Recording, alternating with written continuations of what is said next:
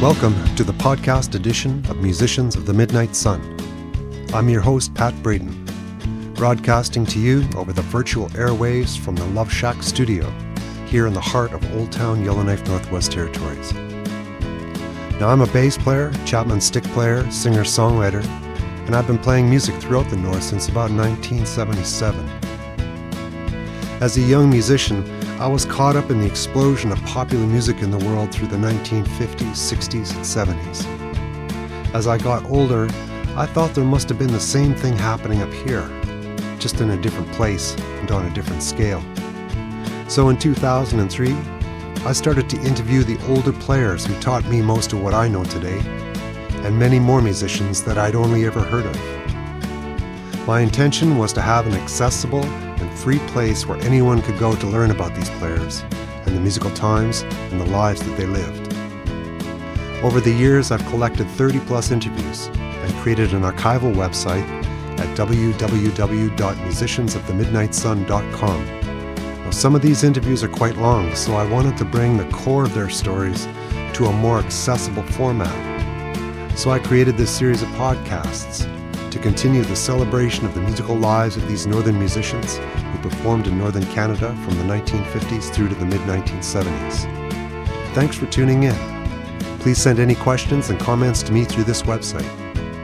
I hope you enjoy this podcast episode of Musicians of the Midnight Sun.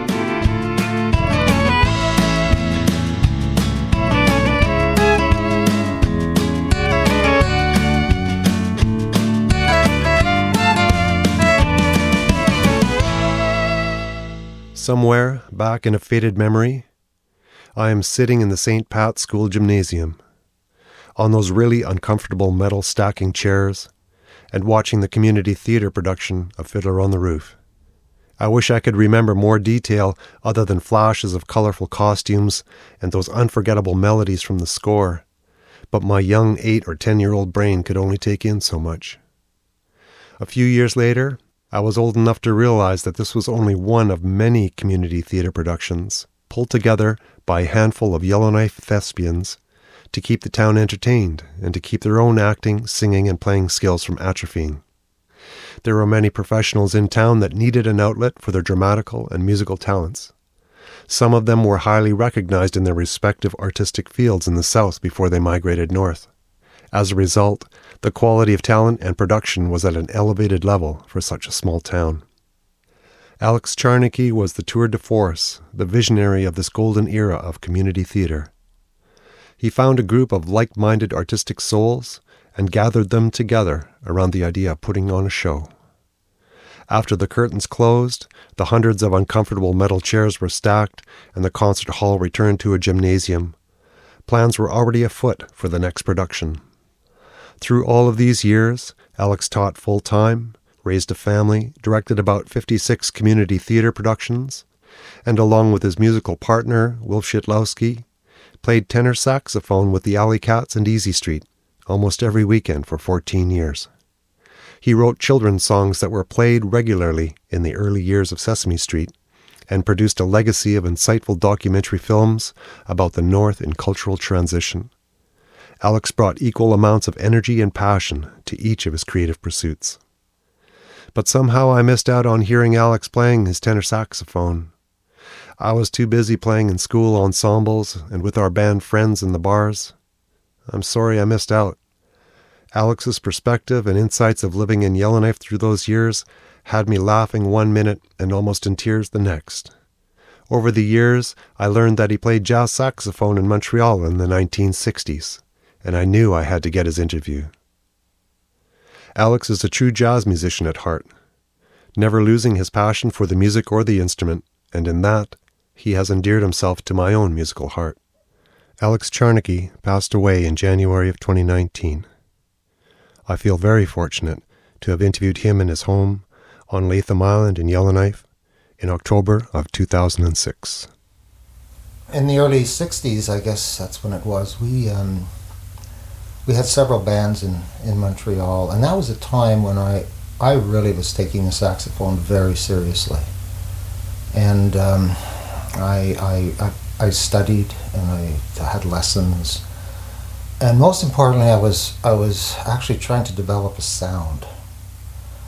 At any rate, we had several bands, but then we just happened to have the right mix, and we ended up with a with a seven-piece group in Montreal called the Island City Seven.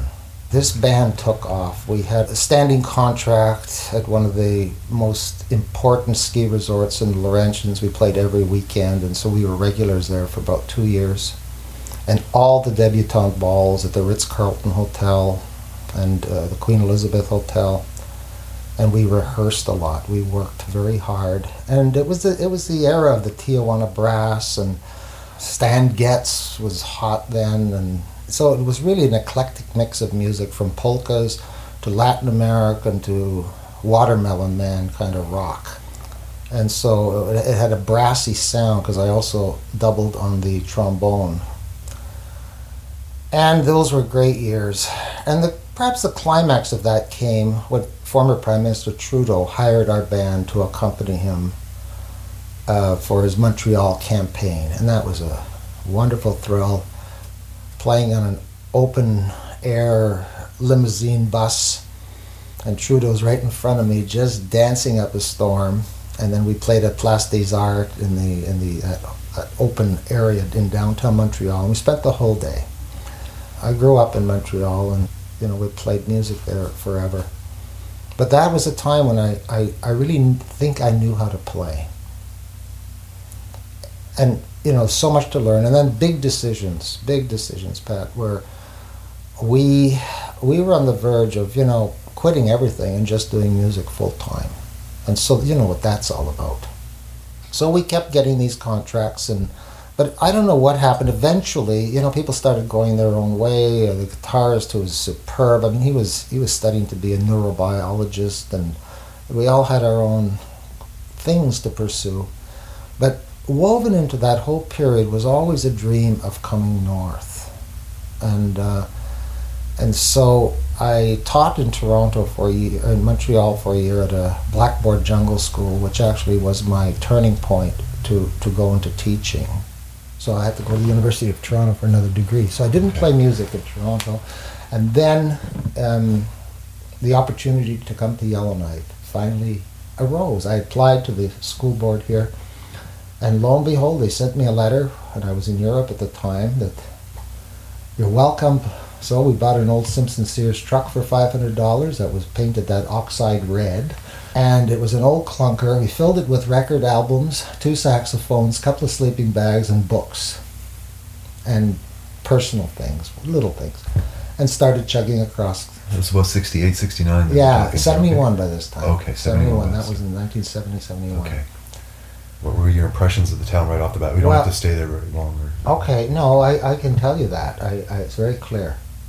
And it's only because of the, the extremely rough trip up. I mean, with this van blowing up, we were broke. I couldn't. I needed a new engine, and a farmer towed us back into Valley View. Spent the night in a, in a garage where I, I, I, still hear the air guns running, uh, changing truck tires, and, and we're sleeping in a garage in the back of our Simpson Sears truck. Wondering what that. And school was going to start in three days, and I didn't know how we're going to get there. And the next morning, we walked into the cafe, and it just filled with truckers. And I says, I'm going to ask one of these guys where they're going. And Carolyn, my wife, was with me. And I spotted one guy that kind of looked like maybe he's the one. So I introduced myself. I said, I gave him our sob story. He says, I'm going to Hay River. Hop in. So what an adventure. His name was Earl Gow. I'll never forget him. And he was the nicest man in the world and we sat in his big 18 wheeler and the road was dirt all the way there and it was it had been raining and mud and he was our introduction to the north and he gave us a running commentary all the way about the northern lights and the birds and the animals and the uh, the rivers. And he was in love with the north.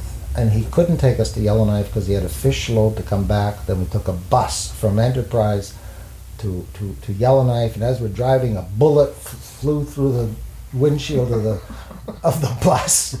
Did the driver just about freaked. It was a stray bullet uh, or something, or uh, and the glass shattered. Bing!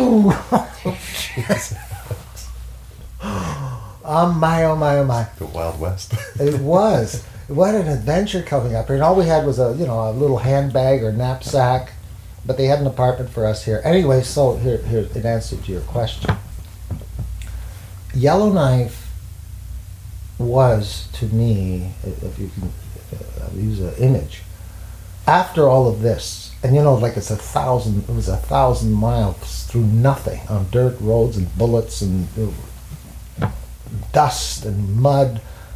It was like a Shangri-La underneath some kind of a plastic geodesic dome mm. to me. It was like a unbelievable that something like this could exist which was more or less in the middle of nowhere at the time. Like, I was I was blown away, I, but that's only because of the trip. You know, like at the end of the road, what is there? And suddenly I looked around. My goodness, and you know the, the, the apartment had running water and toilets and well, and what a change from Montreal and Toronto. Fell in love with it although we were only going to come for two years. Well, here it is. it's 2006. but anyway, so my impressions of Yellowknife were were really um, was quite awesome in perspective, you know, of, of what we were doing, and. Um, and then, of course, we started settling in and, and getting to work and went back to Valley View to pick up the truck about a month later. We went out just in two days, and friends came, new friends, you know, teachers. Mm-hmm. let's go, and got it up here. And um, my th- saxophone was still there. I thought maybe it was still there.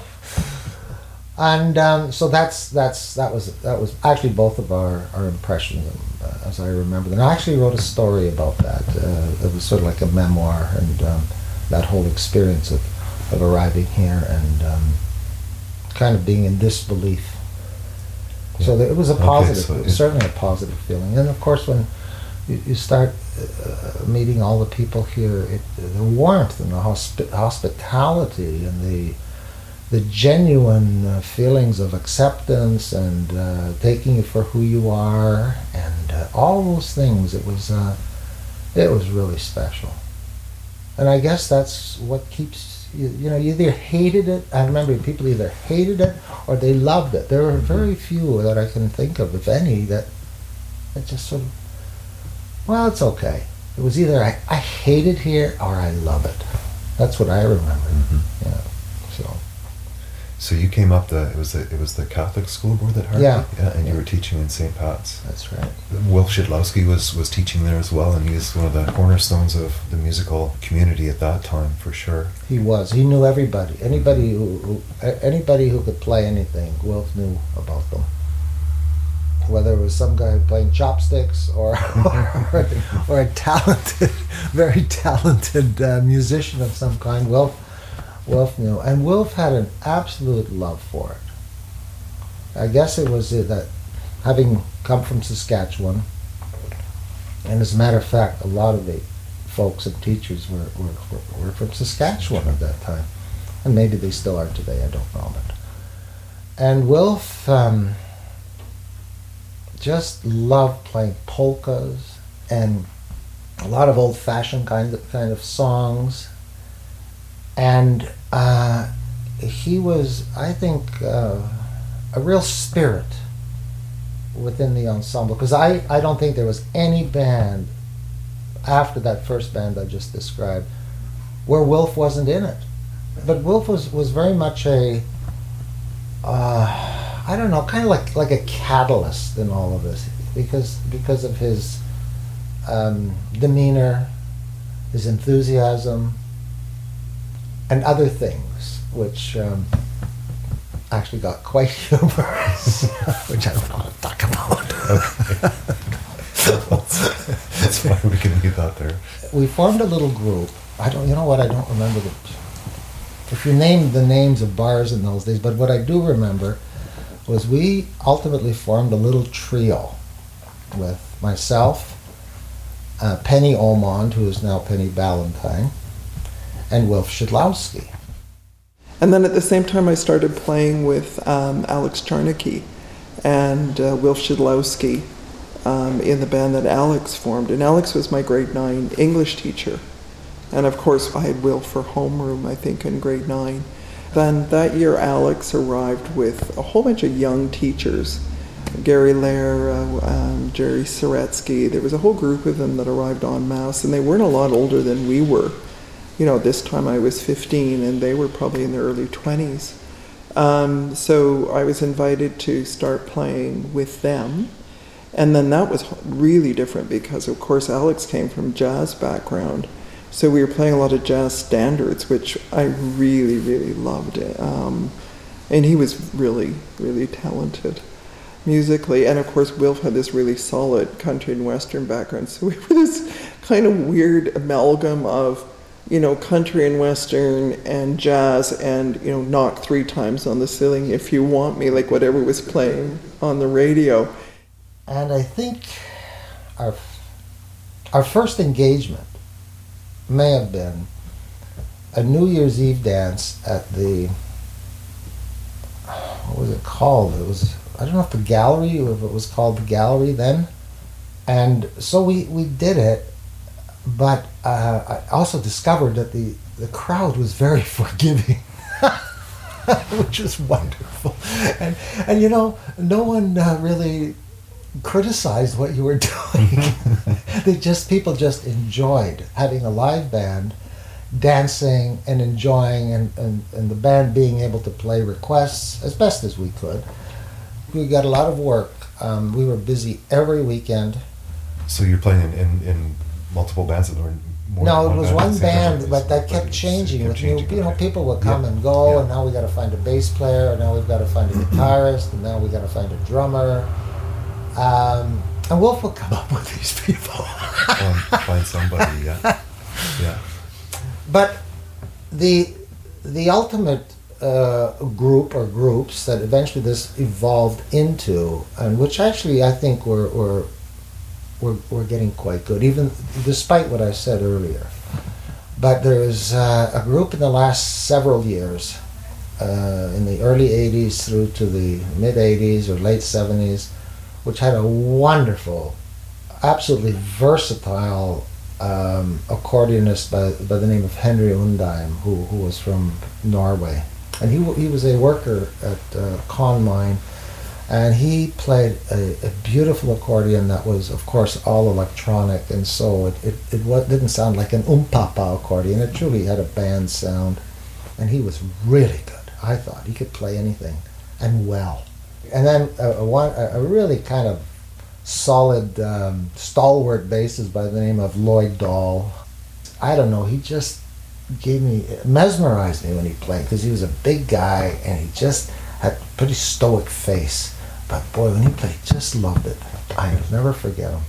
So we teamed up with them, and we, I think uh, JT was on drums with that group, John Taljan, and Norman Glowich was also involved. I don't know if he was a drummer or or uh, John Taljan, but there was a period also when Norman Glowich played drums with us. And then. Um, there was myself, of course, and Wilf, and we had a singer, uh, Huguette Duncan. She had quite a lovely voice. I don't remember Randy uh, Bennett. Okay. Played with him quite a lot. But in that group, uh, a wonderful Danish architect who I had befriended uh, joined forces with us, and his name was Hans Barford. And he was good he he had a stand-up bass, but he also played the electric bass. And so, for our purposes, he he chose the electric bass, but he knew his music, and he remind he was actually he actually was the first person that kind of rekindled what I had started this with, reminded me of how I used to play and probably still could play if I worked at it back in Montreal. And one of the things that that I think why we got so many jobs was that we really played uh, just about anything you wanted. We weren't the best rock band in town, that's for sure, but we did it. But we, you know, we could play polkas and tangos and cha-chas and you know, old-fashioned schottisches, or or we could play swing, Benny Goodman stuff, and it was really quite a, a spectrum of music, and people loved that. Saturday nights or fr- Saturday was worse than Friday. But Saturday night in the old Legion, which was located where the office restaurant is now, so the old Legion was down there. Well,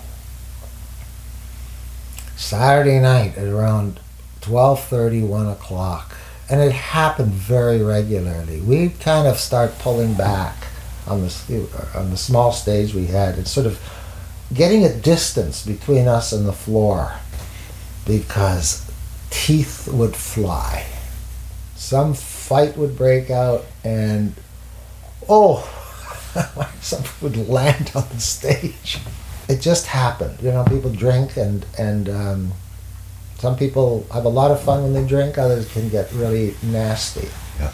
But there, there was inevitably some fight in the Legion on Saturday nights. Jeez. A couple of chairs flying here and there.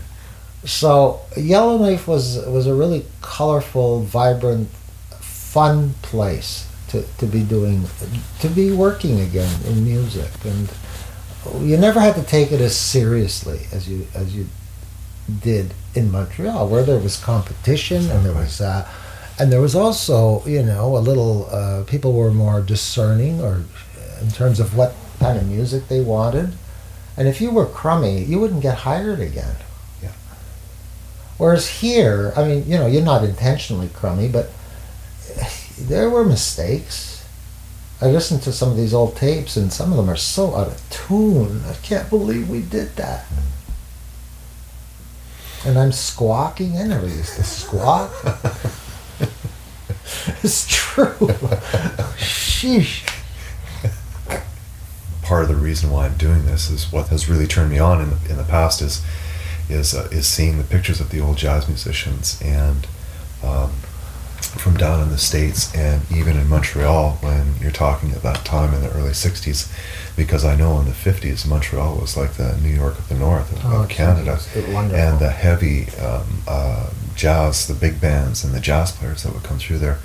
I'm I'm sort of trying to find on my own, but I went. There's got to be an equally as rich a history up here, and that's the reason why I'm starting to go around and talk That's to a very, these very people. interesting um, um, analogy, and, and you know, kind of using that as a stepping stone because there is a rich history here. It's, Very- it's just very different. It's Very- very, very different. You know, you brought up uh, the Montreal in the fifties. I remember going to the Montreal, those Montreal jazz uh, festivals because I had a lady from CBC who was a family friend, and she took me, and I was a kid, and she took me to go see J.J. Johnson and and Dave Brubeck. They, Okay. they were the greats at the time. Uh, Art Blakey and the Jazz Messengers were there. yeah, in their in their prime. And uh, that's what it really inspired me into music. And when I saw Stan Getz, I said, I gotta play the saxophone. And that's, that he was my, um, not my mentor, but he was my, what do you call it when someone's your idol? Mhm. And I wanted to play like him. I wanted to play, I, I, everything I worked on was to get his sound. And I just loved it. And so um, that's where it began at those Montreal jazz shows. And to see those guys playing live, oh my goodness. It was so neat to go to these functions, because I used to go to all these commissioners' things and whatever, to be to be in the same room having a wonderful time with with everyone from like say the commissioner to to the guy who pumps out your sewer tank. And everybody they were all interdependent. It was wonderful. You know there was everybody everybody had a place and was important in the community. There were i don't remember any distinctions really and i loved that. Mhm. I really did you know everyone was respected really for for their contribution to making the place work but um, just to conclude, uh, this this is. Are you running here? Yeah. No. Oh, you are. Well, this has nothing to do with this, but it's a one to me. It's it's a very special short story. I was in Toronto with one of the designers that I met at Banff, and she had a friend who was a singer, musician, and a fabulous keyboard player. And we met for the first time. We had dinner together at her place, and he got on her piano and he started playing, you know, and singing. He had a great voice, and he, he was so much fun. He played a tune by, by among other things, uh, a, an old Guy Lombardo tune, which you may have heard. And we had fun. It goes, boo hoo, da da da da da da da. And we're singing to this, you know, and and we got talking about music and about I told him some he asked me questions or whatever. Then I told him about saxophone playing and he says to me you know Alex I have two saxophones at home. I'd like you to have them. I've known this man for one hour hour and a half.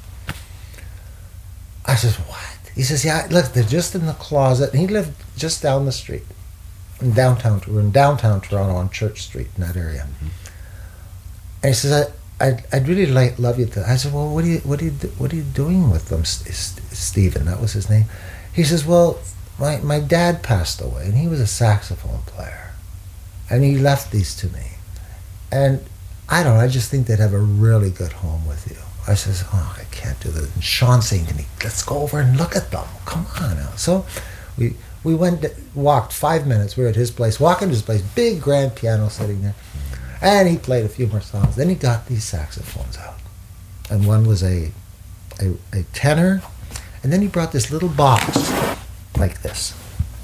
I said, saxophone doesn't fit in there. And he opens it. And inside, this musty smell comes out.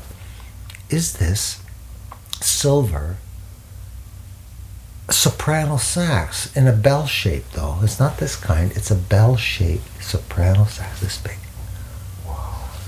I says, holy smokes. I says, I, I know my dad would probably really want you to have these. I says, I'm not taking two of these saxophones. Stephen, I can't, I can't do this. Well, what's going He says, well, pick one. So I had stuff on the plane. I really like this little soprano saxophone. He says, well, take it. I said, are you sure? He says, absolutely. Please. His name was Stephen Jacks. And the guy, he played and sang like, I don't know if you know, you know Peter Allen? Have you ever heard Peter Allen? He, he, he's dead now, but he, he just was a, did beautiful concerts in New York and uh, at Carnegie Hall, and he just was wild and fun, great great singer, and just had a wonderful time on the keyboard. This was what Stephen Jacks was like. I said, well, what? This is an old saxophone. What, what did your dad play? Well, he said uh, he was the lead saxophonist with with uh, Guy Lombardo Orchestra. I says, really? He says, yeah. Saxophone played New Year's Eve at the Waldorf for all Guy Lombardo's years, and so that's what I have sitting in, in the closet down there. Guy Lombardo saxophone. Beautiful. It's just a little thing, and I took it out on the lake that summer. It was a beautiful quiet evening with the sun setting down a little bit there, just just past Dettah. And there's a bay there, and I took it out, and I started playing. Didn't play a song. I just ran some nonsense scales, you know, with notes, not making just do do do do do da do. You know, I, it was not a soul, and it would echo in that bay, and it came back to me, and suddenly, a loon goes hoo hoo hoo. I looked, and from here to that, well, twice as far away as that cabinet, there's a loon. And I went, doo doo doo doo, and it talked to me, and it came back. Then it was joined by a second loon. And this dialogue between this little saxophone and these two loons went on for about 20 minutes. I would just go, doo doo doo doo doo, just something, and they would, they would do something back. And then you'd dive down and come back up. And this would all, I, I was like, it was like a dream. It was magical. And uh, it was a time when I was healing uh, from various things. And, and, and uh, um, so it was like, a, it was like a it was like spirit, very spiritual to me. At any rate, I uh, played some last notes. I remember, and I'm just sitting on a rock, and Carol's just sitting there watching all this, and the sun's setting, dead calm, glass on the lake, and these two loons and the saxophone are having this chat. Silly, fun things. And I finished. I went do do do do ba boom, and they went do do do do. They made some funny noises, and both dove, and I never saw them again. We finished. That was it. Wow. Yeah. So of course I um, I I uh, told that story to Stephen and to Sean and but uh, I had saxophones out there before. That had never happened. This little guy Lombardo saxophone from his dad who died. and he gave it to me, a total stranger, after knowing him for a little over an hour. He just That's amazing. That's Nice- a beautiful nice story. story. Yeah, beautiful story. Yeah. And I've never taken it out again.